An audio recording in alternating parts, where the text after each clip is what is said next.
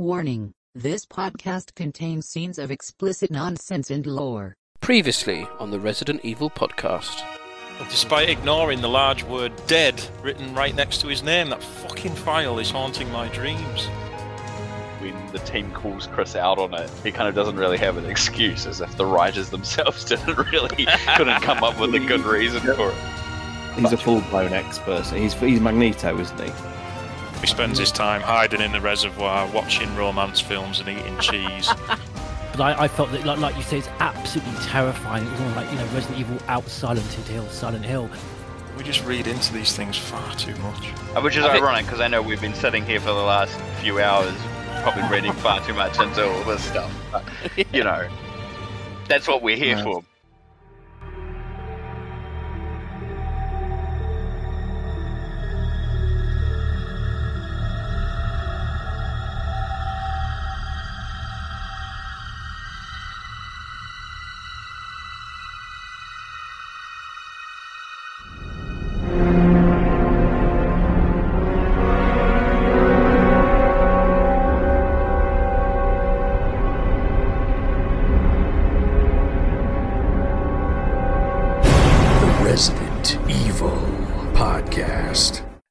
And welcome to episode 70 and the start of season 7 of the Resident Evil podcast. New season, same nonsense and lore. I'm Nick, better known as Neptune, needing a bigger boat since 1985. Let's see who's joining us today. He lives in a cave monitoring all Resident Evil lore. It's the Batman. Good evening. He may combine with his best man to become a monster. It's Stars Tyrant. Hello there, everybody. He's undead and from down under. It's Romby. Hello. And dig your own grave and save. It's George Trevor.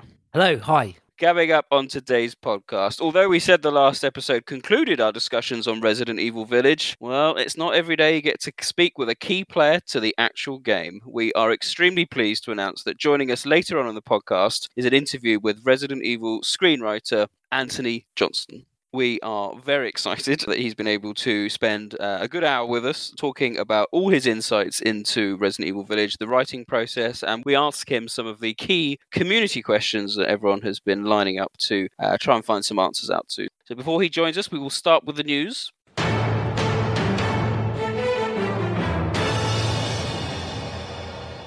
First bit of news, uh, live action news. Oh, yes, this has caused a bit of a debate. The live action Resident Evil TV series has announced its cast. Oh, yes, Lance Reddick has been cast as Albert Wesker. Other roles have yet to been uh, officially confirmed, but we've got Ella Balinska, Tamara Smart, Sienna Agudong, Adele Rudolph, and Paola Nunez have all been cast in the. Uh, I don't know, it's not a reboot. We're not quite sure what it's going to be uh, entirely. It's, it's its own thing, isn't it? It looks to be, yeah. It's not clear if it's part of the Anderson verse. It's clearly not the reboot movie, and it's clearly No. not part of the Anderson verse because there's an Albert Wesker in that. and it's There not a new Albert one. Wesker. That's caused a bit of debate, which I don't want to dwell on. But um, needless Nah. to say, Lance Reddick is an awesome actor, and I am very much looking forward to seeing his take on Albert Wesker. Yeah, great choice.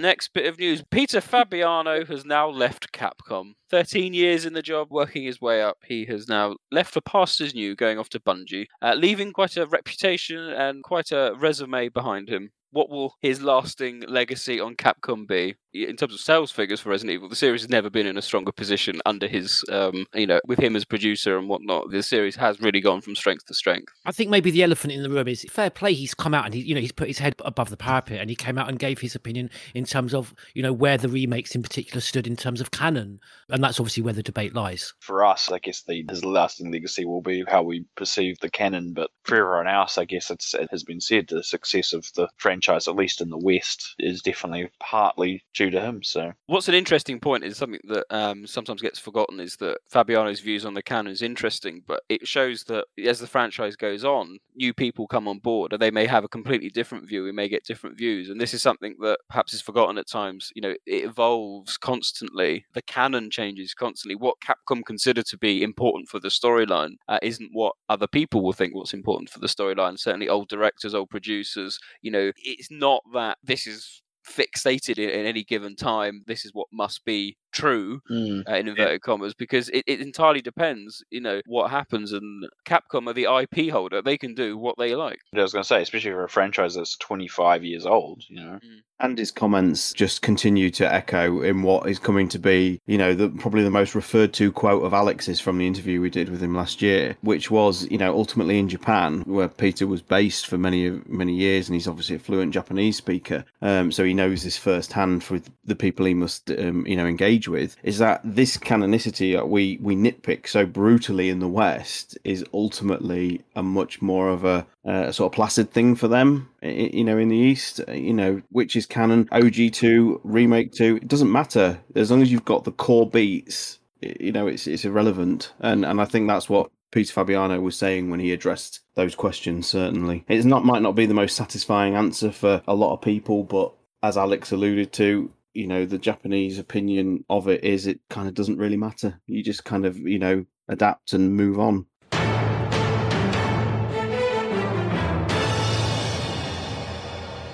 Other news: the Resident Evil 3, the board game, Kickstarter's been hit, and in fact, uh, it's been sent out to uh, the original Kickstarter supporters. Signiac, one of our friends from First Day Spray, he's a supporter, and he's been able to get a copy uh, of the uh, Resident Evil 3 board game. I'm not particularly a board gamer, but you can see the excitement that. Uh, it generates, you know, the Resident Evil 2 board game's been so successful with all the. Well, that's what I, yeah, as what I was going to say. How successful that board game was is not surprising. People were excited because essentially having a sequel to it is essentially making like another package. Because Yeah. obviously they had expansions for the second, but now it's like, you know, new players and new stuff. So yeah, for people who are keen on that, very good news. I don't play it, but the two things I love about it is that it looks so well made. The artwork, the cards, all of it, all the production levels. But also, if you look at the expansions and just delve into it even slightly, just read about it uh, without actually even playing it, it almost seems like it's been, you know, it's been written by fans and people that seem to almost have more of a, a handle on, on the series narrative than maybe those in charge of the games.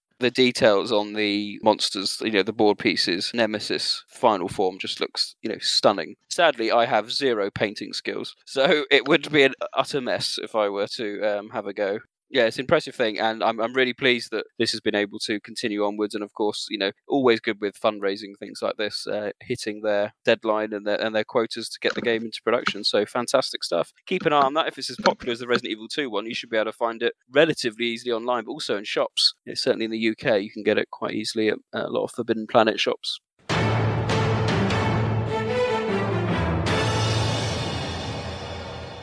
Other news Laced Records are releasing a box set version of the Resident Evil 2 remake soundtrack. What's interesting about this is that Resident Evil 2 remake uh, is very, very, very minimal soundtrack.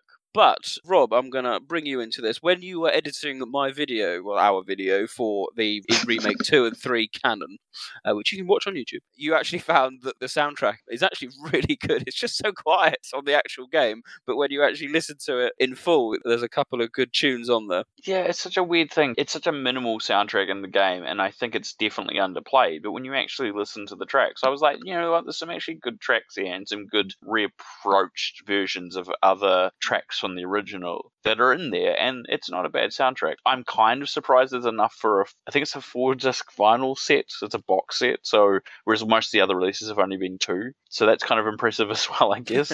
but yeah, it's in a box setup this time because of the number of vinyl records. So I think it's pre-order release early next year. And I'm sure they'll follow it up with a remake three one, probably, no doubt. That Yes. probably have remake three and resistance tracks on it. yes, and we can probably expect a village one in due course as well. Mm, definitely down the track.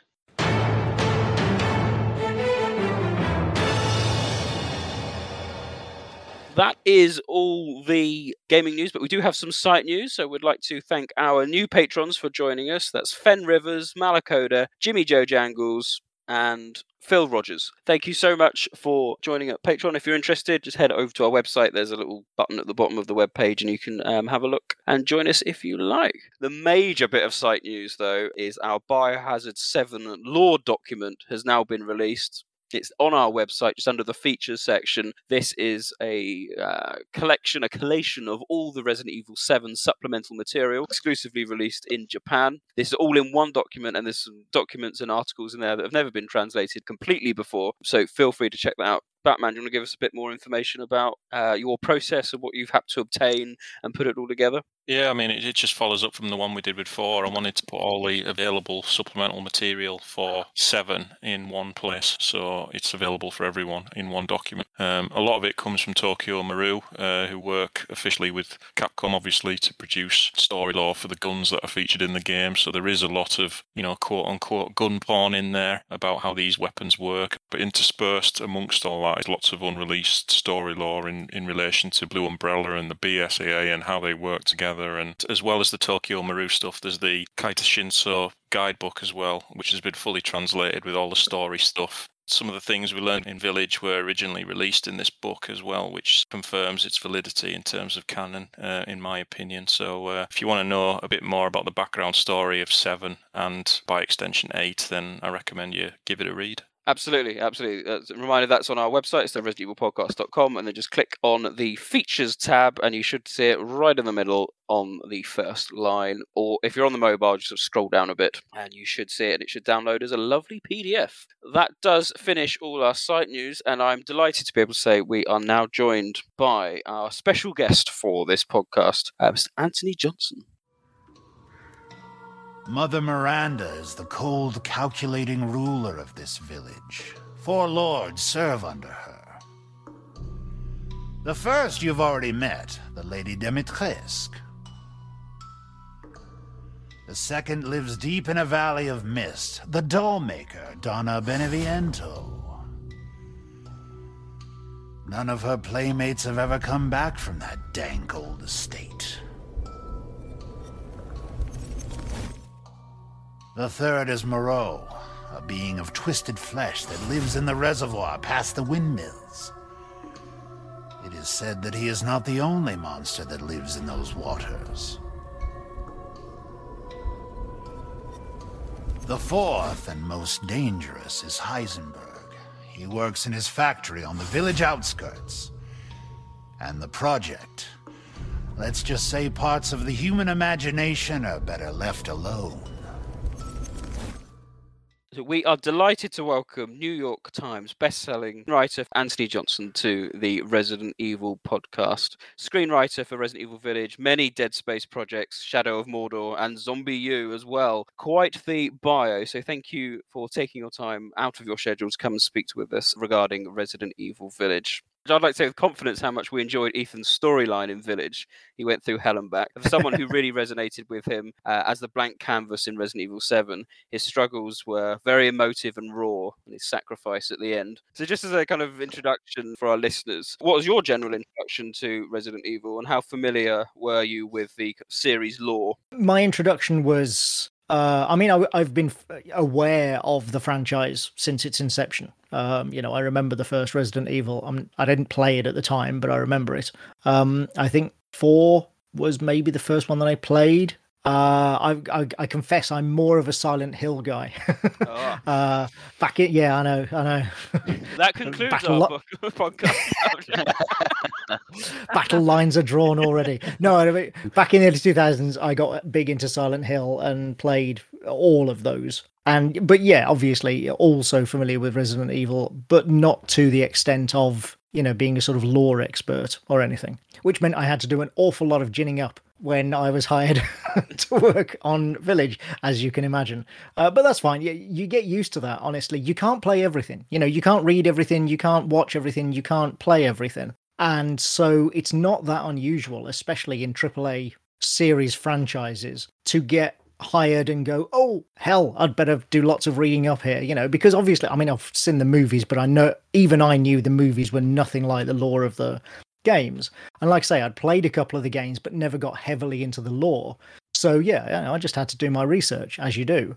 But like I say, that's not that uncommon with these long running franchises uh, because you know you, you can't play everything thank you. Yeah no absolutely yeah i mean well is it 25 years worth of resident evil lore? Yeah. Right and well and not don't forget all the spin-offs and transmedia and stuff as well it's and i'm sure you guys because that's what you're into i'm sure you do know it all but i don't you know um uh, probably the only thing that i could you know sort of talk authoritatively about on that sort of level would be the original star wars stuff because I was, you know, I'm old enough that I was exactly the right age when the first movie came out, and then when it hit big, you know, and became this phenomenon, and then I got into the lore there and the transmedia and even the the original role playing game and some of the early video games. You know, that's a world where I can go deep into the lore, but there aren't many. You can't focus on that many, so. As I say, it's not uncommon for a writer to be hired and then have to do lots of research. The good thing, getting away from the negative,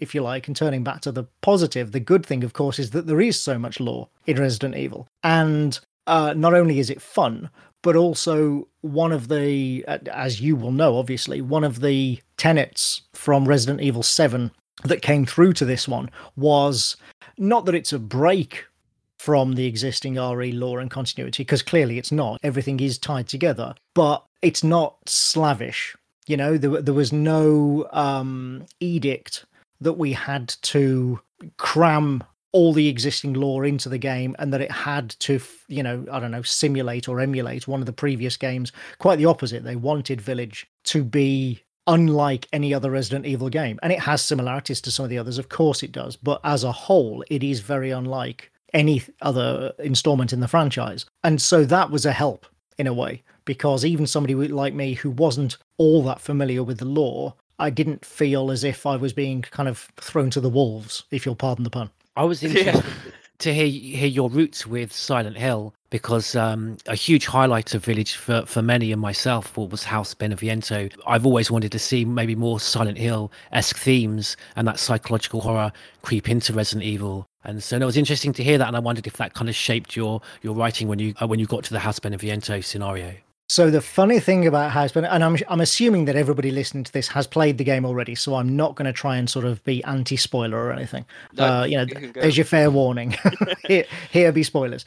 The funny thing about House Viento is you're right. It is absolutely. I, I, you know I said all along. This is clearly the the most Silent Hill that any Resident Evil game has ever got. But that was almost all the the concept and the execution of it was almost all down to the vision of I, I, believe, to the best of my knowledge anyway, Sato-san, the game director, who obviously was also, of course, you know, uh, deeply involved in the in the narrative and story, and that was his vision. And I wasn't involved in the design of that in terms of you know sort of game design and challenges and all that kind of stuff. I did write quite a bit of script for that section. Uh, you know, speeches from both Donna and Angie, and a whole ending scene that would have had, you know, one of those, well, much like Ethan gets, you know, one of those death scenes where you then manage to get a 10 minute monologue out. Um, I wrote all of that, and then we just didn't need it.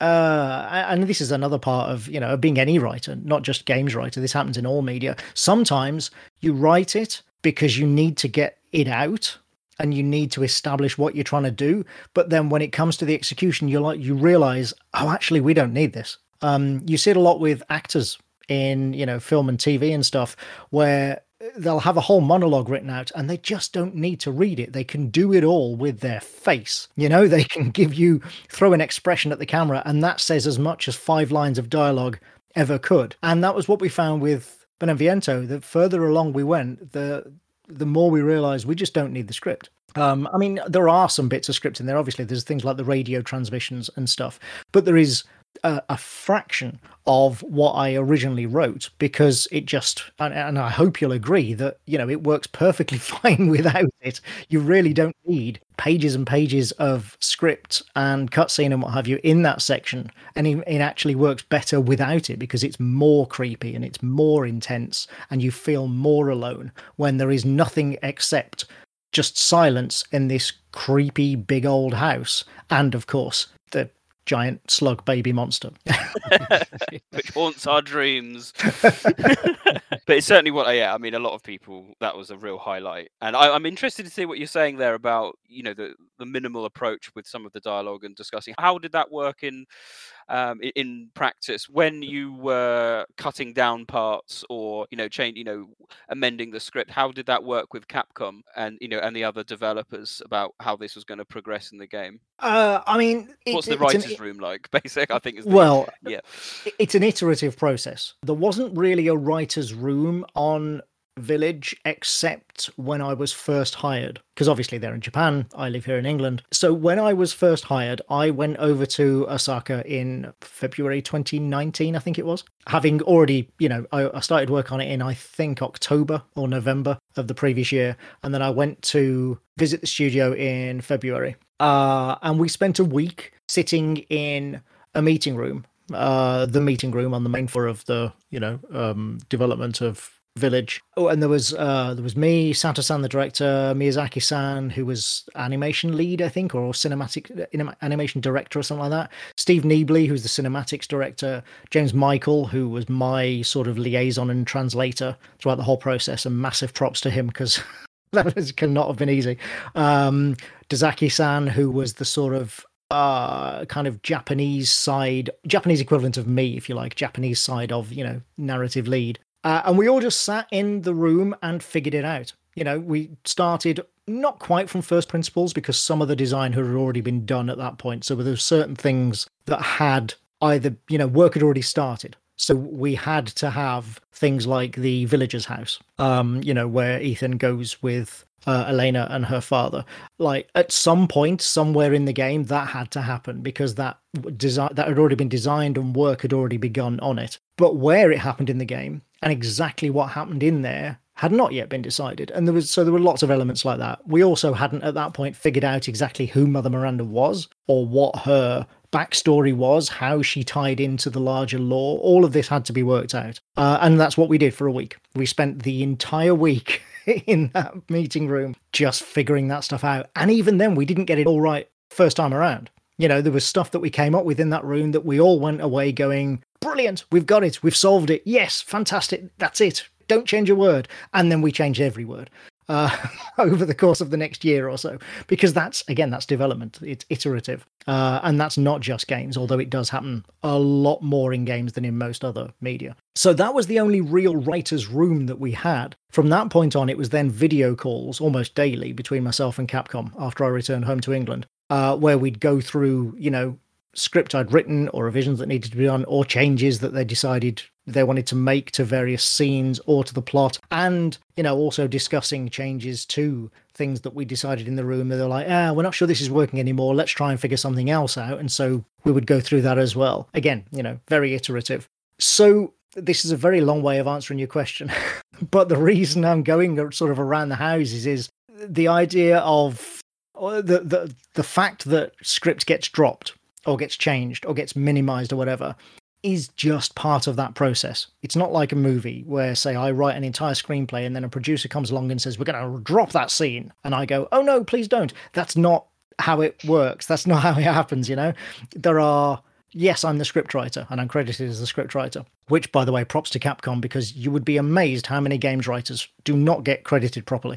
Um, but yeah, it's a whole bugbear of mine. Believe me, I rant about it at the Writers Guild every year. But there are, were at least, I mean, I just named them. There were at least four or five other people involved in that process, just at a high level. And then below them, there are, you know, they're all managing other people as well. Games writing is, in AAA at any rate, a very collaborative process one person does not write an entire game. You know, even Hideo Kojima is not the only person writing that game in terms of who literally writes the dialogue. And then who's in charge of directing the voice actors? Is it him or does he have a subordinate?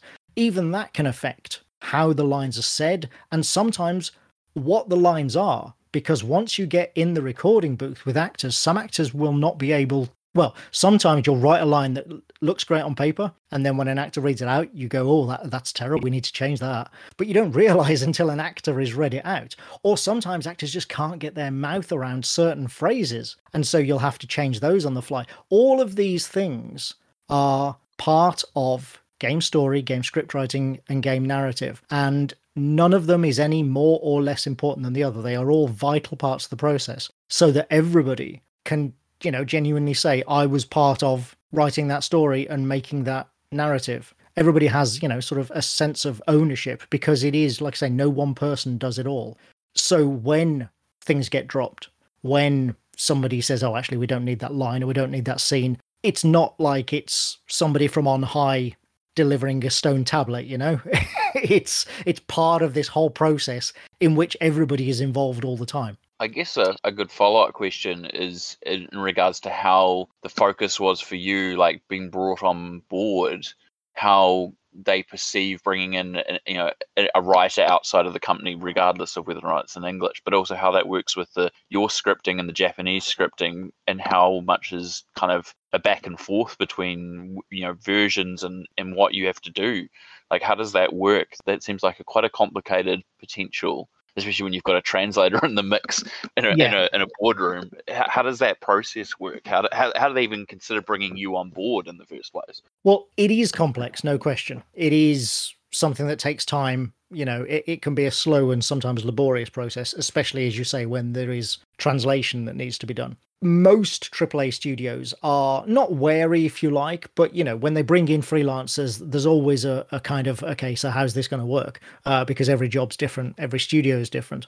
The good thing about Resident Evil, of course, is that they have prior experience of this on the team. You know, it, it's not like I'm the first outside writer that they've brought in, and not even the first Western writer that they've brought in. Why did they reach out to me? They were looking for a Western writer my games agent had a prior relationship with Capcom, uh, and so I think you know my agent was one of the people that they reached out to to try and find a Western writer for it. And I, I mean, obviously, I have the Dead Space stuff on my resume, which helps enormously when it comes to any kind of uh, you know getting offers for to write horror games. But also, I wrote a game called Binary Domain for Sega mm-hmm. back in 2012, I think it was, uh, which was from the Ryu Ga Gotoku studio, you know, the Yakuza guys.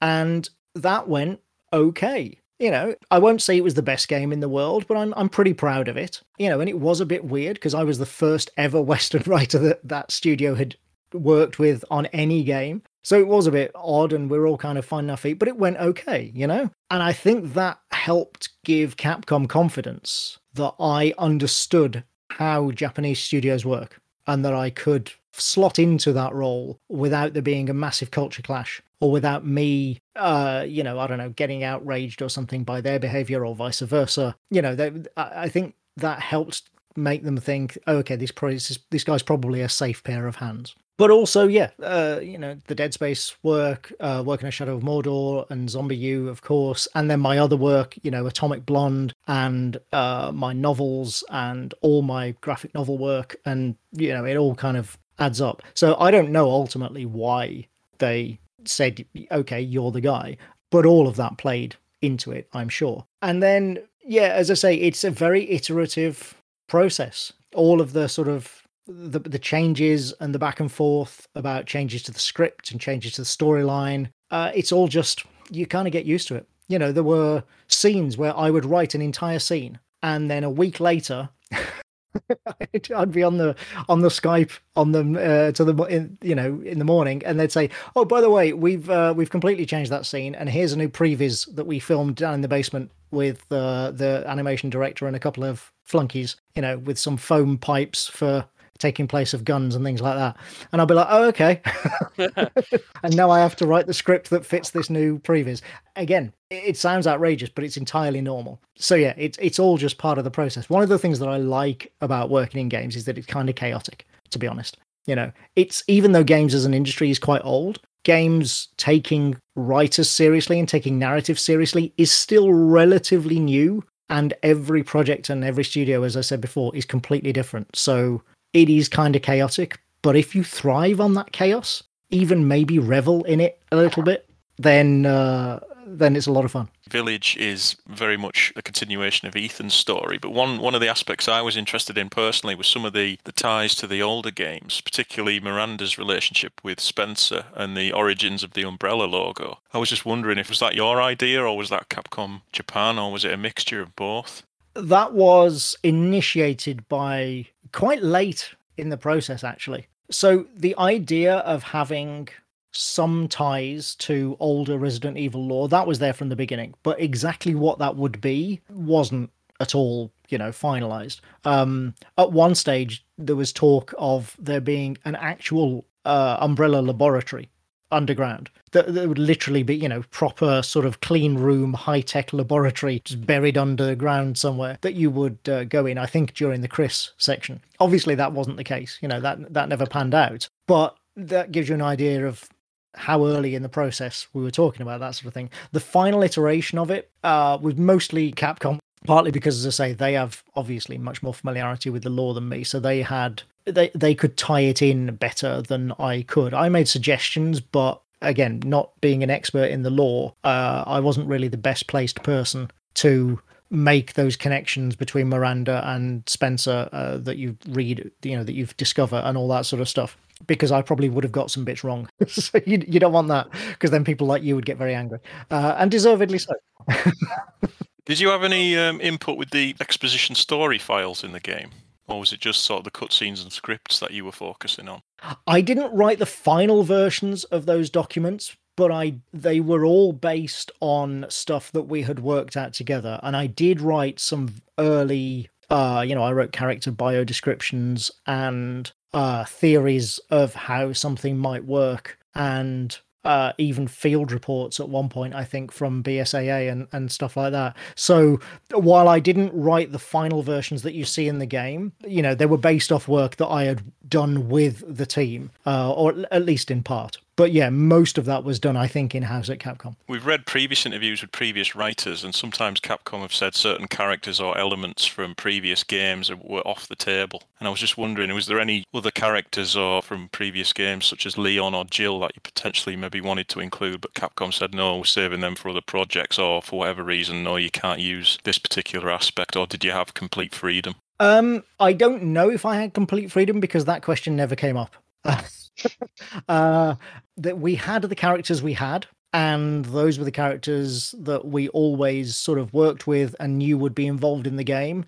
And nobody suggested bringing in any other characters. Uh, so I, I genuinely don't know. And I don't mean in a way of, you know, we were told and you cannot bring in anymore. But nobody, it, the question wasn't even raised. So I genuinely don't know how Capcom would have reacted if I'd said, "Oh, well, let's bring in Jill" or something. Um, I suspect they probably would have said no, but I honestly can't say for sure because, like I say, the question never came up right from the start. It was very clear that this was Ethan's story. That it was going to be Ethan and Mia again.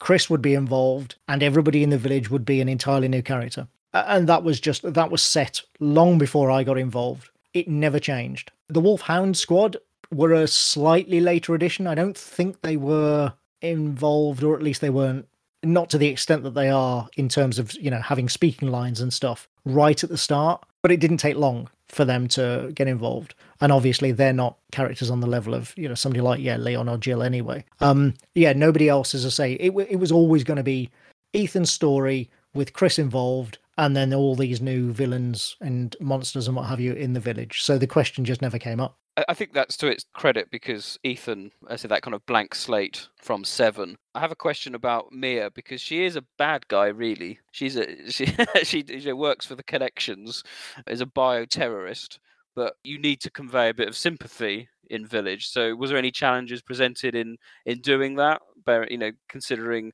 what she put Ethan through in Resident Evil Seven. I mean, you know, Jason Statham tried to murder Dom Toretto, uh, you know, in in a previous Fast and Furious movie, and now he's on the hero's side. And all it took was a bit of fisticuffs outside some cars to settle the score. It's you know, look, these things happen, don't they? You know, um, bear in mind that it's also supposed to have been three years since the events of Resident Evil Seven. So honestly, that didn't that didn't come up other than we knew there would be some suspicion, and rightly so, on the part of players when it was revealed that Mia was still alive. But we didn't want that to be a focus because we wanted this to be Ethan's story. We didn't want players to get too fixated on, oh, wait, is Mia a bad guy after all, sort of thing. Uh, and that's why when you do realize that Mia's alive and you find her, it, it, we established, yes, this is the real Mia, and yes, she has genuinely been captured, and no, she's not a villain pretty quickly. I mean, we do that within about four or five lines. uh, you know, the whole business with the wedding ring and stuff like that, because we didn't want people to dwell on it. We had to address it, of course, but we didn't want people to dwell on it. It's funny that about Ethan being a blank slate, which is, of course, true in Seven. And one of the things that I really tried to do really worked hard at doing in eight was to give him just a little bit more personality a and make him a little bit less of a blank slate. And we could do that because we knew this was the end of his story. the problem with franchise characters, especially franchise player characters, is that you want the player to be able to kind of project themselves into them. And so you actually, that's why you have these blank slate characters. That's why Isaac in the first Dead Space game didn't speak. There was a fear that if he spoke, you know, in the same of true of Gordon Freeman and stuff as well, obviously, you know, if, if these characters speak, then you're giving them, you're defining their personality. And if that's not the same as the player, it can sometimes throw the player out. I'm not 100% on board with that theory, but it is a valid theory and it's very, very common in game development. So that's why he was a blank slate in 7. You know, that that's not a knock on the writers of Seven at all because that was the design of the game and the character. But with this one, we knew it was his end. We knew he was going to die properly, you know, for real die at the end of this game. We knew it was the conclusion of his story. And so I was allowed, given license, however you want to put it, to basically give him a bit more personality. And I really tried hard to have him react in the way that any regular person who has seen this stuff before but really does not want to go through it again would react in those situations. And that's why he's a bit more sweary, he's a bit more exasperated, uh, he's a bit shorter, a bit more terse with people. He really, really, can I swear on this show? Yeah, yeah. Right. He really just wants to be out of this bullshit. He is done with this bullshit. You know, he like, what the hell is going on here? I cannot believe I'm in this situation again. For God's sake, I just want a quiet life. I really tried to sort of inject that into what, as you as you rightly say, had previously been a bit of a blank slate. I was heartened to see so many people react to Ethan in Village in ways that suggested that I succeeded in that, at least, you know, to the extent that it was possible. That, yeah, he is more of a character this time around and he has a bit more bite to him because he is just tired of this bullshit. I think that makes sense, and and that obviously at this point when you've got a character that wants to you know be there to save their child, it would be a bit weird to continue to have a blank slate. So it all fits perfectly, and it, and it is definitely something that comes across that he has comments, he has reactions to things, and it, and it feels earnest. I was just going to say, I'm really glad of that. And yes, you're absolutely right that obviously, I mean, even obviously searching for Mia is still Mm. emotionally fraught in Seven. But when it's your daughter, any parent will tell you, you know, you cannot escape that familial bond. Um, and it just becomes the most important thing. So yeah, that was that was really important. It has reminded me, I've got one follow up question on this topic, which is one of the things that I noticed in the game, and I don't know if you have an answer or if it ever came up, but there's a discussion with Chris and, the, and his team about who tipped off Miranda about Rose and Mia. Do you have an answer for that? Because don't. It doesn't get addressed in the game. Do you know what the plan for that was? I don't have an answer I can tell you. Oh, And well, well, hang on, but let me clarify. So the reason for that is that we, yes, that's something that came up in discussion. Obviously, there is so much I, I can't tell you. There is so much I can't tell you uh, that would just Wow. blow your mind if you knew some of the ideas and crazy sort of out there things that we came up with in the early days. That Is you know, we, clone one of them? oh things that we very sensibly you know decided actually no let's not do that um but there were many of them some of those include theories as to yes you know how miranda became aware of rose and all that sort of thing the reason i don't want to go into detail is it is entirely possible that and i mm. have to be very careful what i say here it is entirely possible that some of those things may come up as Yeah. lore in future games and i don't want to either give away something that is a secret, you know, for a future game, or say something here that will then be contradicted by a different idea in a future game. And now I, I should also very, very clearly state I have no idea what the next game is. I am not currently involved in it. I have not been approached. I would love to be, but I have not. Um, no, but just because these things take time, you know. like, Exactly, if- very long if, time. yeah, if they call me up and want me to come back for nine, I will happily do so. But right now, I'm sure they're in, you know, pre-production that has really no bearing on anything that I could contribute. They've just announced that they're wanting to do some DLC for Village, but it seemed like it was a very short placed decision because they didn't have anything to announce or say just recently. It just seems like they've been blown away by the success of it in the West Right. and, and kind of Yeah. want to. So there's always a chance that some of the things that you did discuss or have been thought out may turn up in, in that. Exactly. Exactly, yeah. So, like I say, I don't want to, you know, I don't want to say anything that might put people's noses out of joint or spoil things for players. That, that wouldn't be fair on anyone. Um, And like I say, I just want to be clear that yeah, I don't even know for sure if they're working on a Resident Evil 9. I would be astounded if they're not. would strike me as the height of folly, but I'm just saying, you know, I genuinely I have no insider knowledge on that front. But what I can say is obviously you've played Village, so you know where it's left at the end.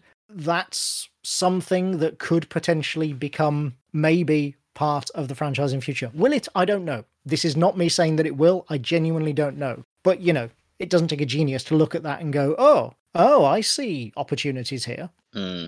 You may have retroactively answered this question then, because uh, the first um, teaser trailer for the game showed pretty much all exclusive sequences with just the villagers living their life before the incident unfolded. There's a really striking shot of Alana with a lantern, um, which looks like a sequence set in the dark. None of that trailer has made it into the finished version of the game, and I'm, I'm probably thinking you're not able to talk about it. But could you elaborate on any of the deleted sequences that it almost looks like we're cruelly not going to get now because it just looks so fascinating? So I again, I don't want to speak to what may turn up in things like DLC or future products, so I can't answer that directly. However, what I will say, and I know this because I have I have seen it in many many other games so many times, is that what was in that trailer, especially uh, uh, the first trailer, you know, the early trailers that you get for a game, is not necessarily based on anything that has been made per se. Sometimes you are looking at things that have been animated purely, and there may be an engine, but nevertheless have been animated purely for the trailer to look cool. I don't know if that was the case with that particular trailer. Again, I, I, can't say for sure, but I know that that is a thing that happens unquestionably. And anybody who works in games knows that this is true. It happens in movies, for heaven's sake, you know, with stuff that winds up on the cutting room floor. It happens a lot in games because trailers have to be released so far ahead of when the game is actually ready to look polished and finished and fancy. And so a lot of the time, sequences are animated or, you know, coded in and what have you, uh, and filmed machinima style just to make the trailer. So, like I say, I, I don't know if that's the case for sure with those scenes that you're talking about in that first RE trailer, but it is entirely possible. I'm curious to know. We talked about kind of where there was ideas already along the path. When it came to the enemy types and the the lords, how much input did you have on that whole thing, how the enemies worked, how, you know, what types of enemies you're going to face, and the lords and the monsters essentially they became. Was there an idea that was presented to you, or did you have pretty much freedom to kind of draw on whatever you, you saw? So most of the design was outside my remit. Uh, certainly things like you know making up lycans and various zombies and the you know the king lycan and all that sort of thing was nothing to do with me. Just because it's you know just not my area. The four Hmm. lords and Miranda were they existed. They had been visually designed, although they weren't final.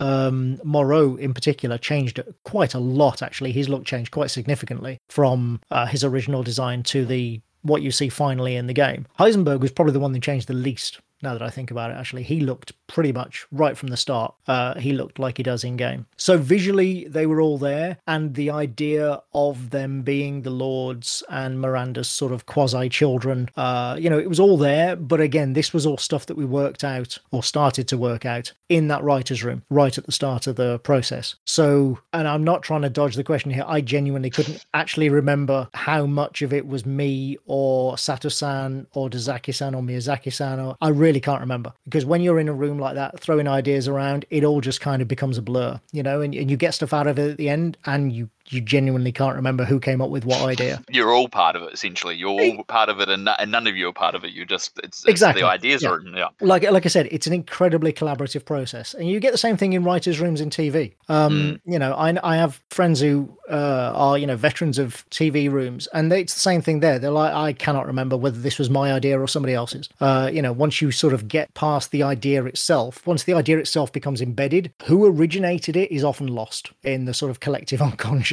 So, like I said, the visual design I credit almost entirely to Capcom. Um, and I know Sato-san and Miyazaki-san both had, you know, a lot of input into that, obviously, but not just them. Again, they have design leads and concept leads and animators and stuff who all contribute to this stuff. Again, very collaborative. The one thing I can say that I did and I was proud of was bring out the personalities of the four lords. In particular, uh, Lady Dimitrescu, who we didn't really have a handle on her at the start. We knew that she and Heisenberg were going to squabble. That was an idea that we liked. That I think Sato-san may have come up with that to start with, and we liked that. And that was kind of yeah, okay, we'll have that. That's good. But the self righteousness of her personality and the sheer sort of you know, look down your nose contempt that she has for her siblings. I'm going to, you know, sort of stick my hat in the ring, put my stake in the floor, whatever metaphor you want to use, and say that was, that was me. And I'm very proud of the fact that I, I did that because, I mean, I loved the fact that we had an older woman who, you know, was not some, uh, looked like she stepped off the cover of Sports Illustrated or something as a main character in the game. That in itself is so ridiculously unusual. It shouldn't be, but it is um, in games that I was just very pleased that we had that at all. And then having the opportunity to make her acerbic and, like I said, like pompous and self righteous, and she's right. Like she's not wrong. That's the thing, you know, she's not a fool to be pompous and self righteous. She is the smartest of those four siblings. She is the one who gets things right. Uh, and she's just surrounded by idiots. And that was so much fun to write. the phone call that she has with uh, Mother Miranda was actually a really early. I wrote that really early on in the process. I don't think I think I had come home from Japan, but it was really, really early on. And it barely changed throughout the whole thing because it was such a great scene and I had such a great concept to work with that, yeah, it just didn't change much right from the start. And it's still one of my favorite scenes because it just, it captures her personality so perfectly. That whole, like, you know, oh God, yes, my idiot brother, you know. and then just the, yes, Mother Miranda, I know the ceremony is important. God, you know, she's like a she's like a teenager trapped in a fifty year old woman's body. It's wonderful. I guess it, the sensible follow up to that is, I mean, it seems like the staff at Capcom Japan were seemingly, and maybe yourself, surprised at how much the internet took to the character as well. Oh, were you completely? Were you, yeah. I feel like if they'd seen it coming, they would have obviously tried to keep the character around longer in the game than than she does. But what was your reaction to to all this crazy? Like all of a sudden, people going on about you know this giant lady stepping on them, and and uh, and they obviously part of it is that attitude. It's not just the it's it's it's the way it's performed, but it's the way it's written. It's the way it comes across. Uh, you know, you you should take some level of pride in that almost. I do absolutely, but it, yes, it took me by surprise. Of course it did. I mean, for heaven's sake, have you seen the photo of the advert on the side of the bus in Hong Kong? Yes. yeah. I mean, yeah. come on, they you know. Stand, they got standees in Japan, yeah. you know, full size standees as well. Yeah, nine foot six standees. It's just, I mean, it's great. Again, the fact that like this game and this franchise now has a new uh sort of iconic character, instantly recognizable, who is an older woman, is just, I mean, that shouldn't be something to shout about, but it is. This is the industry in which we work, you know, and I love that. So, yeah, I was, of course, very proud, but I was also surprised and kind of amused and I actually dreaded the release a little bit because there was so much hype around Lady Dimitrescu at the start. And I'm sure that I, I don't know this, I haven't spoken to anyone, but I am in myself sure that this is the reason why the other suddenly became much more visible in the promotion with things like the puppet show and what have you. Because I think somebody at Capcom went, Oh, people think she's the main villain. They're going to be so angry when they hmm. actually play the game. And I'm sure that's why the other lords suddenly started getting a bit more, you know, love and attention. But yeah, it was fantastic. Who doesn't want to help create an iconic character like that, you know, and contribute. Like I say, I can't take any credit for her appearance, for you know, for the fact that she's the giant vampire lady, or the fact that she is an older woman, or her dress, or anything like that. I can't take credit for that. You know, or the performance, which of course both the physical performance and the voice performance were amazing. All of it contributes, and so you know, my my small contribution being a part of something that broke the internet. is wonderful. Yeah. People have told me like my, you know, they've said things like my grandfather who knows nothing about video games knows the giant vampire lady. She just it's they don't know what it is. They don't know Resident Evil. They don't know the game or anything, but they're like, "Oh, the giant vampire lady. Yeah, I've seen that." Can I just ask Antony, do you think there's anything to be said because we've had very iconic antagonists in the past and that some fans have bemoaned because of the premature death of and have wanted to see them carried on into other games. And of course, Lady Dimitrescu, I mean, she's made her mark in just one game. But do you think there's anything to be said in the fact that once these iconic antagonists are created, that maybe it would be good to see them their narrative, their journey continued in sequels? I mean, there are arguments for and against that, aren't there? You know, on the one hand, everybody wants more of something good. On the other hand, you can have too much of a good thing. And there is a danger if you bring her back in, and regardless of how you explain it, you know, people will forgive ridiculous uh you know oh she wasn't really dead bobby steps out of the shower kind of explanations you know people will forgive that whatever. But all of that aside there is a risk if you bring her back in a sequel. If it's not as good if it doesn't excite people as much as this game did you taint the memory in retrospect Yeah. um that's always a risk that you take when you bring back characters that had that impact but who are supposed to be dead on the other hand you know this is an industry this is a business and it exists not only to entertain but to make money while entertaining and so i would be amazed if there aren't discussions going on at capcom right now as to whether or not they should bring back the giant vampire lady when we discussed Ethan, I was fascinated by that kind of sixth sense theme. I was very interested by the origin of that idea that, um, you know, the twist at the end that in fact he, he hadn't been reanimated by the mold, that he'd already died. And I just wondered where the origin of that idea had, had come from. I actually don't know. That wasn't mine. Uh, I think again that may have been Sato-san, but uh, again I, I don't know for sure. That actually came about. So we always knew Ethan was going to die, no question of that. We always knew he was going to die, and he was going to die taking out Mother Miranda and saving Rose. Of course he was. You know, it's the Hollywood ending. That was never in any question. But how he did it and the reasons for his, you know, uh, resilience and the ties to the connections and all that sort of stuff were kind of in flux for a while. There were several ideas going around, and I wrote several different versions. And then, I won't say late in the process, but certainly later on in the process, Capcom settled on the idea, yes, that he he had already died in Seven, effectively. You know that he was always dead. He was molded all the time, which is, of course, extremely poignant and a hell of a sort of retcon revelation to to show to the players. Uh, and so and so that's what I wrote, but that was not mine. And I, I don't say that to distance myself from it. I think it's actually a great idea. I think it was a really good way to sort of square that circle. But I can't take the credit for it, and I genuinely don't know where or with whom exactly it originated. Can I just ask a question about Rose and the, the ending scene, which was a first for Resident Evil in terms of what we think is a flash forward? Um, that's what we believe. But there's some in the community think that um, Rose is aging quicker, similar to how Eveline did in Resident Evil 7. And I was wondering if you could settle the debate for us of whether it's a flash forward or whether she's aging prematurely. I cannot answer that question.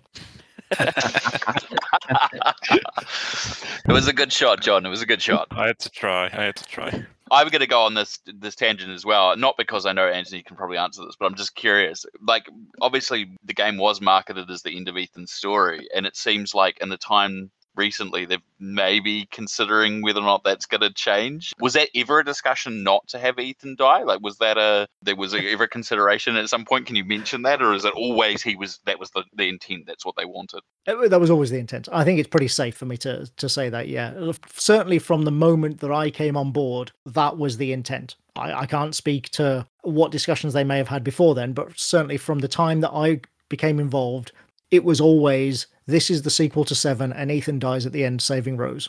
That's like I said, that was never in doubt.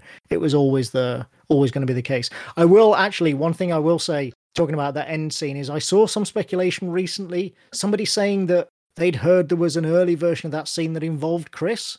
No, there wasn't. Uh, I don't know where you heard that. You hear some very, very strange rumors on the internet. Believe me. Mm. Be, uh, having been in various different entertainment businesses for the last twenty years, you would be astounded at how much absolute nonsense gets put around on the internet as actual, you know, as complete fact, and it has no basis in reality whatsoever. Uh, and I'm, you know, half the time I'm sure there's no malice uh, behind it, but just yeah, you know, it makes me laugh. So let me just say no, there was never, certainly I never wrote a version where Chris was involved in that scene, and I don't know where that rumor came from. I, I'm going to go on another quick side tangent. Sean and I both noticed the Hot Fuzz reference in the game. And we're wondering if there any other little things that you snuck into the game that we, we know that you're involved in. Like we, we both had a conversation about it, and he posted it on, on Twitter weeks ago, and we, thought it was, and then we, we we know now from your conversation previous that you, you this was the case. Is there anything else that players should pay attention to that that maybe you you managed to get in there? The Hot Fuzz reference wasn't mine.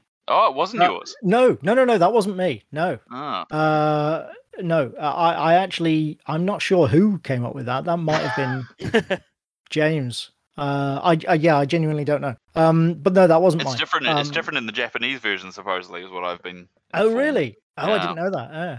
So what I tend to do, I mean, again, I wasn't involved in uh, sort of writing the collectibles, you know, the documents and all that sort of thing. So I didn't name any of those objects. That's how I know. That's one thing That I can say you. definitively is that it wasn't me. Um, and also, as a result, I can say I didn't try to sneak any similar sort of, you know, puns for names of objects and stuff in. That said, I am known uh, for occasionally dropping, you know, a reference to Motorhead lyrics or uh, you know things like things like that in there, or a Hawkwind album or something into my scripts. Uh, I can neither confirm nor deny whether there are any in Resident Evil Village. But it is something- Spades. It is something that I have been known to do throughout my career. What about that boulder punching arsehole? Was that you? Because that was brilliant. no, it wasn't. It wasn't. I wish I could take credit for that one, but no, that was. uh Ah, do you know? Actually, I, again, I think that might have been James because that technically was a bark rather than a cutscene, and that was mostly down to James and Dazaki-san, I believe. Um, so no, that wasn't me. I actually, I mean, I laughed. Of course, I laughed when I heard it for the first time. I actually wouldn't have put that in there. And I, I say this not to disparage whoever decided that they would have put it in there, but it's a little, for me, it was a, I laughed, yes, but it was a little bit too cute, you know? Um, I mean, I, I look, think I, you have people who agree, to be honest. Look, I take the mick out of the boulder punching scene as much as anyone. You know, it was an absolutely insane, absurd part of the franchise, but there it is. I wouldn't have drawn attention to it in that way. But again, like I say, this is it's a collaborative process. You know, you don't get to control everything. So, and it did make me laugh. So there's that. This perhaps because obviously in the Japanese version, Chris is referred to as a gorilla, which I think is an inside joke within the Japanese community. And this obviously leads. There's one of the most hotly debated things within the community is which takes the lead in terms of like the storytelling and ultimately canon because there is quite sometimes vicious debates amongst the community as to like whether the core japanese script is the canon and any differences to the english version. You always tend to go the japanese. Obviously we know in more recent years we believe it's written in english first and then translated into japanese. Is there much truth to that? And could you sort of elaborate if you could uh, which does take the lead more? Was it like more your writing or you know do they inform each other kind of thing Well, first of all, I'll say I'm relieved that I thought this was going to be a question about Wide Chris uh, with his new character designer Village, which again, nothing to do with me. Um, so it is a it is a bit of both. Uh, the English script. I I don't. I can't speak to previous games. I don't know exactly how Seven worked, but I know for this one, the English script is the canon, as it were. Like I wrote my script first. Uh, again, all in collaboration. Yes, you know, working from often from previs supplied uh, by Capcom and, and what have you. But nevertheless, it was you know I was writing an original script, as it were, which was then being translated almost simultaneously, uh, mostly by Dazaki-san, I believe, uh, into Japanese.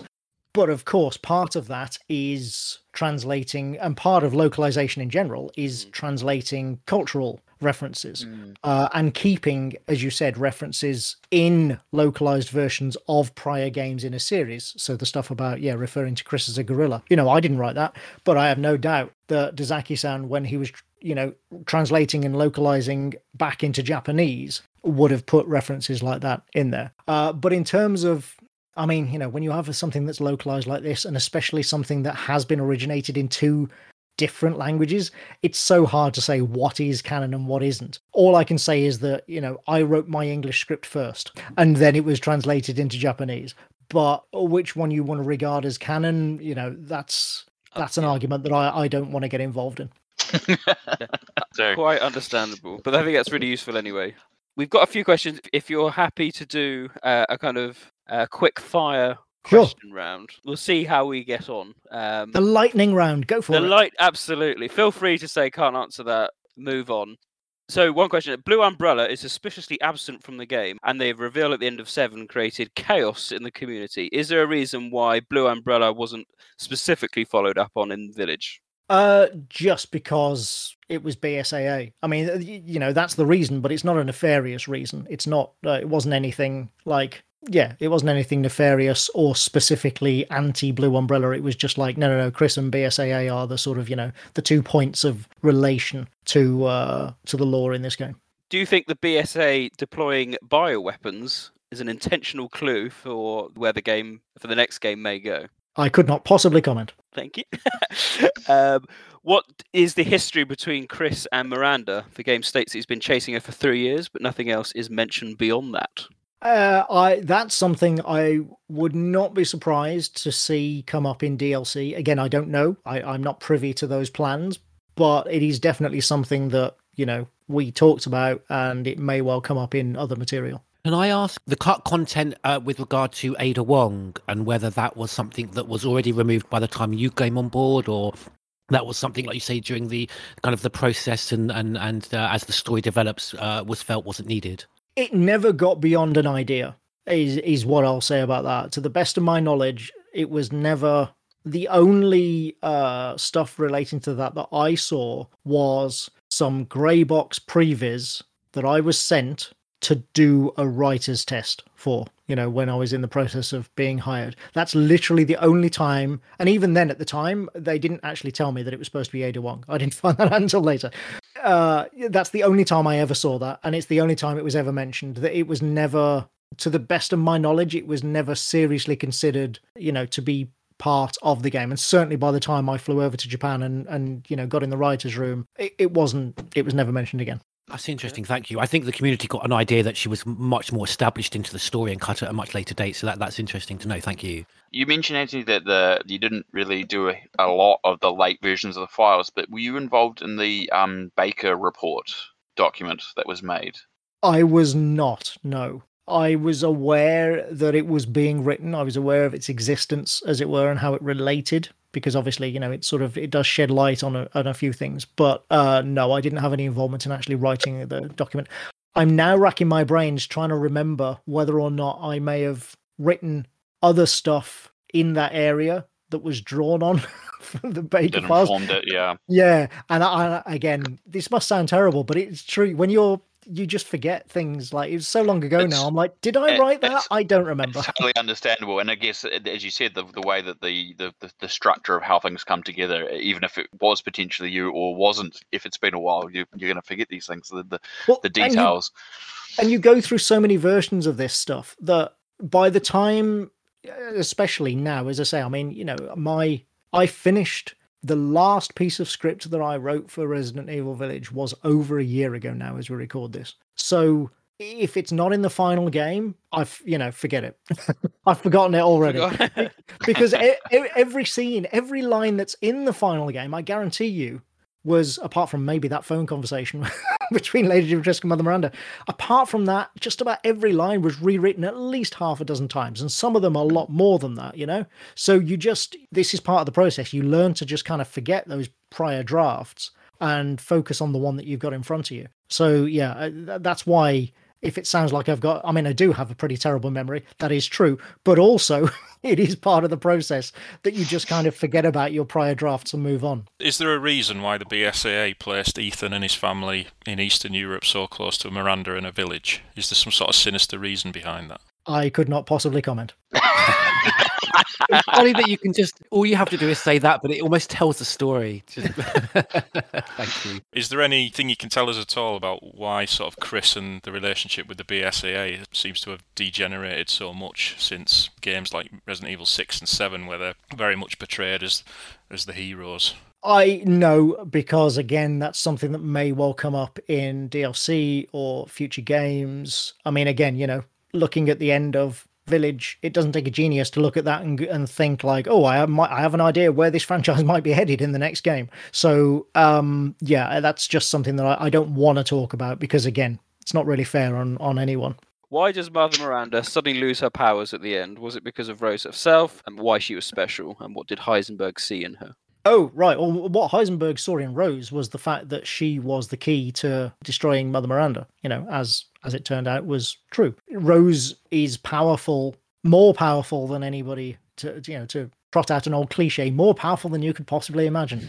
Um, and he had a notion that he could somehow tap into that power, not by you know transferring her soul or whatever Miranda was, uh, you know, like Miranda was trying to do, but somehow tapping into her power to use it against Mother Miranda. Why does Mother Miranda lose her powers? That is a question for the game designers, not me. Going back to your the where we started with your interest in Silent Hill, there is a feeling to me of things like the old lady hag that reminds me a lot of, of Dahlia Gillespie and the Mother Miranda thing. Was there conscious ties to that Silent Hill thing aside from obviously the the house stuff we've talked about? Was there anything that you went from a design point, not for you, but that you, the way that you wrote these, that may have kind of inferred that design? I know that's a weird question. It's not something I had thought of before now. uh, no, but it's one I'm very happy to answer. Yes, is the short answer. Um, certainly, especially things like the Hag and the prayer. You know, the Mother Miranda prayer and the Hag's prophecy you know, midnight on black wings and all that sort of stuff. Um, I mean, yeah, that that's that's grist to my mill. That is. I was, uh, you know, I, I, grew up a teenage goth and I fronted several goth and heavy metal bands as a as a young man. So uh, writing stuff like that, you know, is is a treat. Um, yeah, absolutely. I wanted to play up those aspects of the character, especially because, of course, you find out that it's all a bluff. You know, or not a bluff exactly, but you you realize that it's she believes it. Miranda mm. believes this stuff absolutely, but that doesn't necessarily mean that it's factually true. It doesn't necessarily mean it's not either, and that's the ambiguity that I love and that, you know, any good story I think calls for. But certainly, yes, that things like the village prayer and the hag's prophecy and all that sort of stuff, I really lent heavily into the spooky vibes on that because again, you don't get that chance to do that all that often in a Resident Evil game. So mm. when the chance, when the opportunity is there, of course, I was going to grab it with both hands. Well, I think that does wrap up our time with you, Antony. I'd like to thank you for dedicating a decent hour with us and uh, sharing your experiences in the writing room uh, with Capcom and uh, creating, from my point of view anyway, um, one of the most complex and engaging storylines. Um, I, I, think I said it in our review podcast, my favorite since Resident Evil 5. Oh, that's fantastic. Uh, so uh, it it certainly struck a chord with me. Um, I loved Ethan from Resident Evil Seven, so I was delighted to have a direct sequel. So um, uh, yeah, it's been really interesting to listen to your your comments, uh, and uh, thank you so much for answering your our questions. Oh, you're welcome. It's been a lot of fun. I just want to say from a personal point of view as well. Um, you mentioned about you know wanting Ethan's story to sort of have resonance, and and and I can certainly tell you that the moment um, he drops to his knees in the ending, uh, with his job sort of completed, I think is one of the most emotionally devastating moments we've had in the series. So thank you very much. You're welcome. I'm just glad that people have enjoyed it. It's uh, the reception has been, I think, beyond what anybody expected, certainly myself included. So yeah, thank you. Time for Neptune's Biohazard quiz. 25 years of Resident Evil. 10 years of the Resident Evil podcast. Expert knowledge is needed in what we call the quiz. This was my only opportunity for a point this week. Uh, I'd just like to announce everybody that uh, this is zero points for me this week. Thank you. Bye bye. We've talked about the games straying too far from the origins. This Resident Evil quiz, we're now getting Spice Girls as the correct answer. I mean, it's time to quit. Welcome to Neptune's Biohazard Quiz.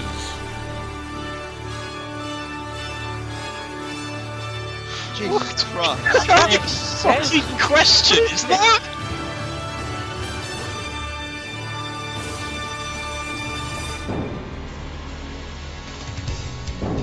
Batman.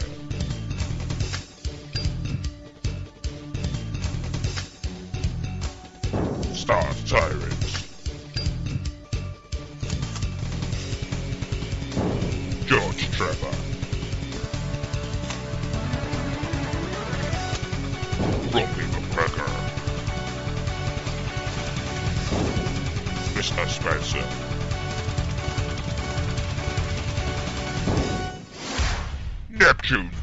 Biohazard Quiz. Hello and welcome to Neptune's Biohazard Quiz. It's season seven, so everyone is back in the game. All the scores are reset, so we can all calm, take a collective breath after the madness of the end of season six. You'll be pleased to know it's just five standard questions. We've got a mixture, a few have come in from the community, and I've put in some questions as well for you. So if everyone can clear their desktops, here we go. So question number one comes in from Umbrella Inc. Can you name four items in Remake that sports the Spencer family crest? So there are four items in Remake where you can see the uh, Spencer family crest. I thought this was a very good question. So there we go.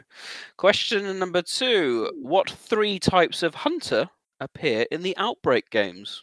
Not too bad. Not too bad.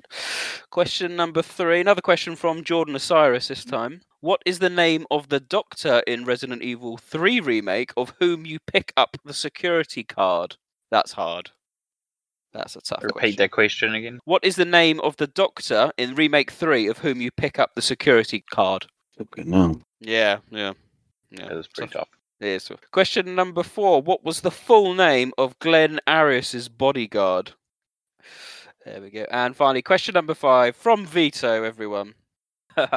In Umbrella Chronicles, what is the name of the magazine that did an article about Billy's past? no, oh, No. unaware. Mm. No idea.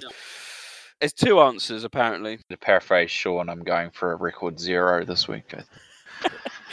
They're the five questions. Join us after this one. We'll run through those answers.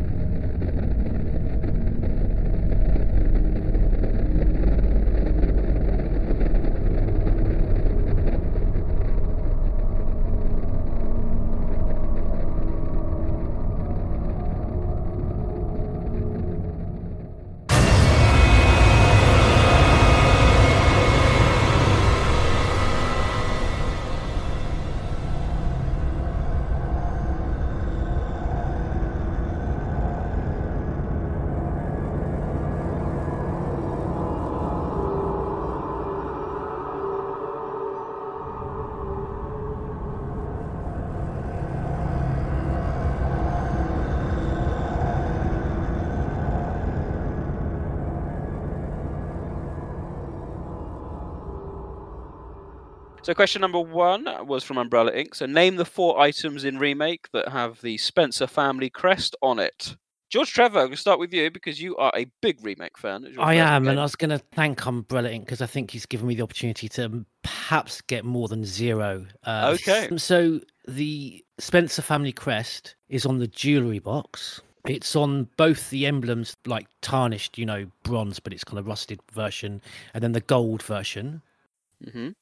And then, of course, the key for Spencer's little office. So that that's four. Yeah. That's your four. Okay. Yes. Stars Tyrant. I knew the stone object and the key. Spencer key. I couldn't remember the fourth one. Okay. Uh, Romby. Yeah, I had the stone and metal object or the metal object and the emblem key, but that was all I could remember.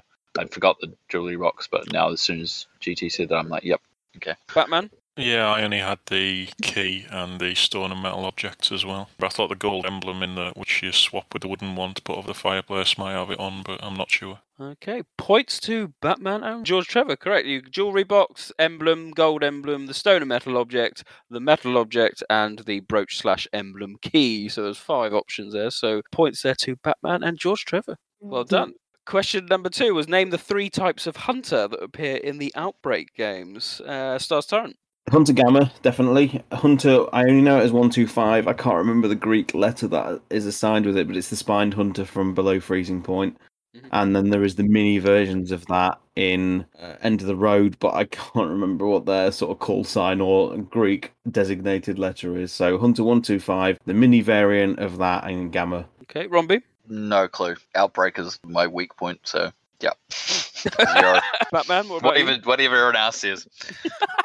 I've got the Hunter R, MA125R, the Hunter Gamma, and the smaller version, which is the Hunter. I don't know what the Greek alphabet pronunciation is, but the MU. MU. Okay. George Yeah. Trevor. No, I'm, I'm completely in the same boat as as Romby. No idea. No, just I need to bloody play Outbreak. You do need to play Outbreak, my friend. 'cause- yes, uh, points So there much to Batman and Stars Tyrant. Yes, uh, Hunter Gamma one two four Gamma, Hunter one two five R, and the Hunter Mew is the correct. I'm going to give it-. I'm going to give it to Sean. Does the one two five not have a Greek letter assigned to it then? No, it's just R. So, yeah. Oh, okay. I thought the R was the mini ones. Interesting. No, the the Mew is the smaller ones, but there we go. Yeah, it's a bit like the Tyrant R as well, I suppose. the f- hmm. Okay. They like their R's in Outbreak. There we go. What can we say? Question number three came from Jordan there. What is the name of the Doctor in Remake 3 of whom you pick up uh, the security card? This is tough. We, you would have have to have examined the uh, security card to know that one. Batman, did you know this one? Dr. Rick Douglas, MD. Someone must know what I'm on about there. I was going to say, is this a joke? I don't know it. I get the feeling this is a this is a reference to something, but George Trevor? No idea. I was going to say Dr. Bard until you said it was really difficult. I th- I- Yeah, you know, you don't pick up Dr. Bard's card. It's no, the other I've got one. no idea. No, this is, this is really hard. Romby? Doctor Acula? No, I don't know. I have no clue. Is Jordan going to stump you all? Stars Tyrant? Um, Barry Jones. It's close, but it's not right. Uh, no, it's uh, John Ralph, Doctor John. Oh, it's that close to Barry Jones. John, sorry. Ra- John Ralph. Okay, your Jim Bowen. Um, here's what you could have won. Style re- retort to that. Question four is easier though. Question four is easier. Uh, what was the name of Glenn Arias's bodyguard slash best man? What was his full name? Stars Tyrant. Uh, Diego Luna. Diego Luna. Right. I only know Diego. I don't know. I don't know his surname. okay, Romby. No idea. All I know is he died in a terrible explosion that looked like a uh, Looney Tunes cartoon. Yes, it did. Do we have a name at all? Any name? No, got, No. got nothing. George Cannot Trevor. remember. I've only seen this film once and I forgot it about 10 minutes later. I've got no idea. I It's for the best GT. Yeah, Trust no, me. I- No answer. no, Or- sorry. No. Batman, can you put them out of their misery? Diego Gomez. Diego It's the Gomez. big, big brute guy. I don't Big brute guy, name. yes, Yeah. correct, correct. So full point to Batman. I'm going to give half a point to Stars Tyrant for Diego. Well done. Very good, very good. And finally, question number five from Vito. This is ridiculous. In Umbrella Chronicles, what is the name of the magazine that did an article about Billy's past? Uh, if anyone has questions about this as to where this magazine is, please direct your question to Vito. I have absolutely no idea. Um, Romby, Prisoners Monthly. I was going to say Convicts Monthly, yeah. Convicts Monthly has a better ring to it, GT. I'll Don't copy that. my answer. I'm not, I'm not- it's the 1718 debacle all, all over again.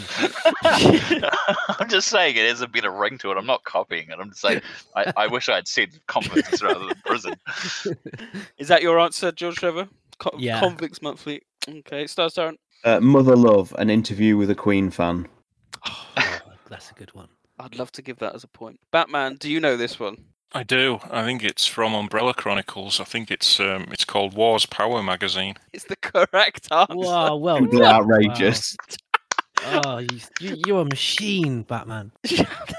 Oh, Unbelievable. Well done. There we go. So let's have a look at those final scores. The winner this week, starting off as he means to continue, Batman with a mightily impressive four out of five. Well done, sir. In second place with a respectable one and a half is Stars Tyrant. Uh, with a solitary point is George Trevor. And the usually reliable Romby with zero. It goes to show how shambolic this quiz is, Nick, when you're calling one, one and a half a high score.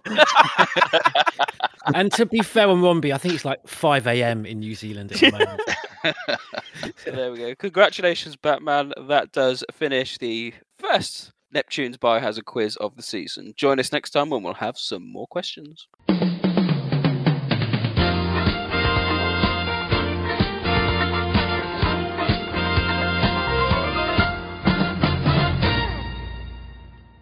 Knew I'd call that zero. I knew it. There we go. So thank you, everyone, and uh, you know that does uh, bring our overall podcast towards an end. I'd like to uh, place on record again our thanks to Antony Johnston for joining us and spending uh, his time sharing his thoughts. Coming up next, we will be looking at Infinite Darkness. Yes, by the time uh, this is uh, edited and out, Infinite Darkness will also be out on Netflix. So we will be looking to binge watch the four episodes because I think they are all coming out uh, uh, in one jolt, and uh, then we will be recording our thoughts on Infinite Darkness, how it fits, how it doesn't. Are we getting a better performance from Leon, and so forth? All those questions you want answering, we will endeavour to answer. So keep an eye out for that. On that note, I'd uh, like to thank everyone again for listening as well at home. It's goodbye from me, Neptune. Goodbye from me, Batman. Goodbye from me, Stars Tyrant. Goodbye from me, George Trevor.